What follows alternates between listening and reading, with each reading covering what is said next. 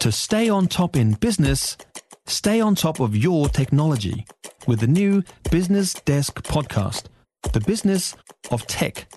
Listen on iHeartRadio or wherever you get your podcasts. From the Newstalk Z B newsroom, this is News Fix. Good morning, I'm Neva Reddy Manu, and this is your morning News Fix for Monday, twenty-eighth of November. In this update, a nationwide protest will take place today following last week's fatal stabbing of a dairy worker. Jannik Patel was killed outside Rose Cottage Superette last Wednesday night. A solidarity vigil will take place from twelve thirty this afternoon, with business owners encouraged to shut and stand in front of their shops for two hours. Christchurch dairy owner Mukesh Patel will be taking part. After running his South Brighton dairy for nineteen years, the homicide has prompted him to close his shop for good in March and move back to India. I work hard for all my life and I don't want to end up in a hospital, or I don't want to be next to be killed. Meanwhile, a third person arrested in relation to the death of Jannik Patel is making their first court appearance today. The thirty-six-year-old is charged with robbery, the same charge as a previously arrested forty-two-year-old also appearing in court today. A thirty-four-year-old charged with murder and aggravated robbery will reappear in the High Court on December fourteenth. Concerns about a new entrenching provision for the government's Three Waters legislation.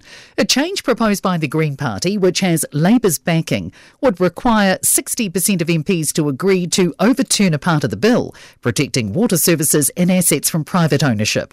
A group of public law academics has raised concerns about the entrenchment provision being added without public debate about its effects. Timaru Mayor Nigel Bowen told Kate Hawkesby it's an attempt to stop future governments changing the law. I think if they had seventy, seventy-five of the votes in the House at the moment, they'd, you know, go to that supermajority, but they've only got sixty, and so that's where they've landed. The government's pledging two hundred million dollars a year to tackle pay parity in our health sector.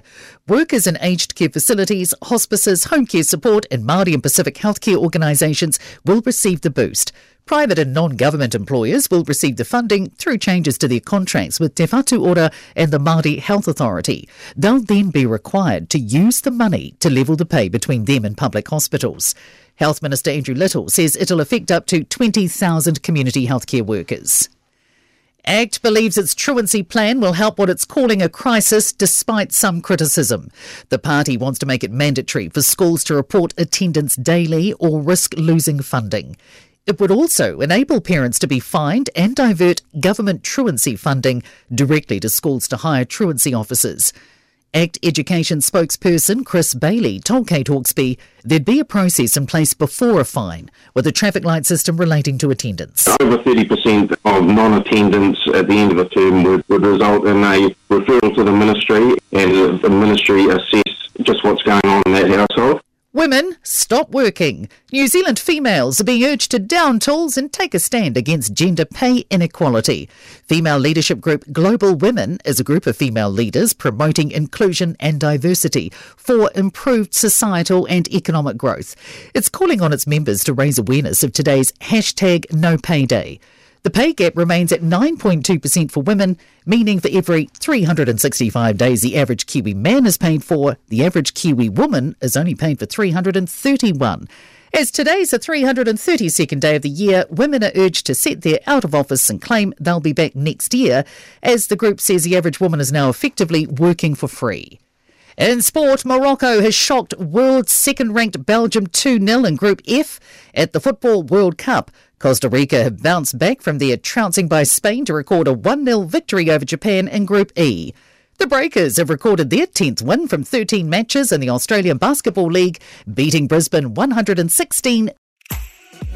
If you enjoyed this podcast, you will love our New Zealand Herald podcast, The Little Things, hosted by me, Francesca Rudkin, and my good friend Louise Airy. We focus on all the little things that you can do to make a positive impact on your life and to cut through the confusion from the health and wellness industry. Join us every Saturday to hear from the experts for all the tips and advice you need. Just search The Little Things on iHeartRadio or wherever you get your podcasts.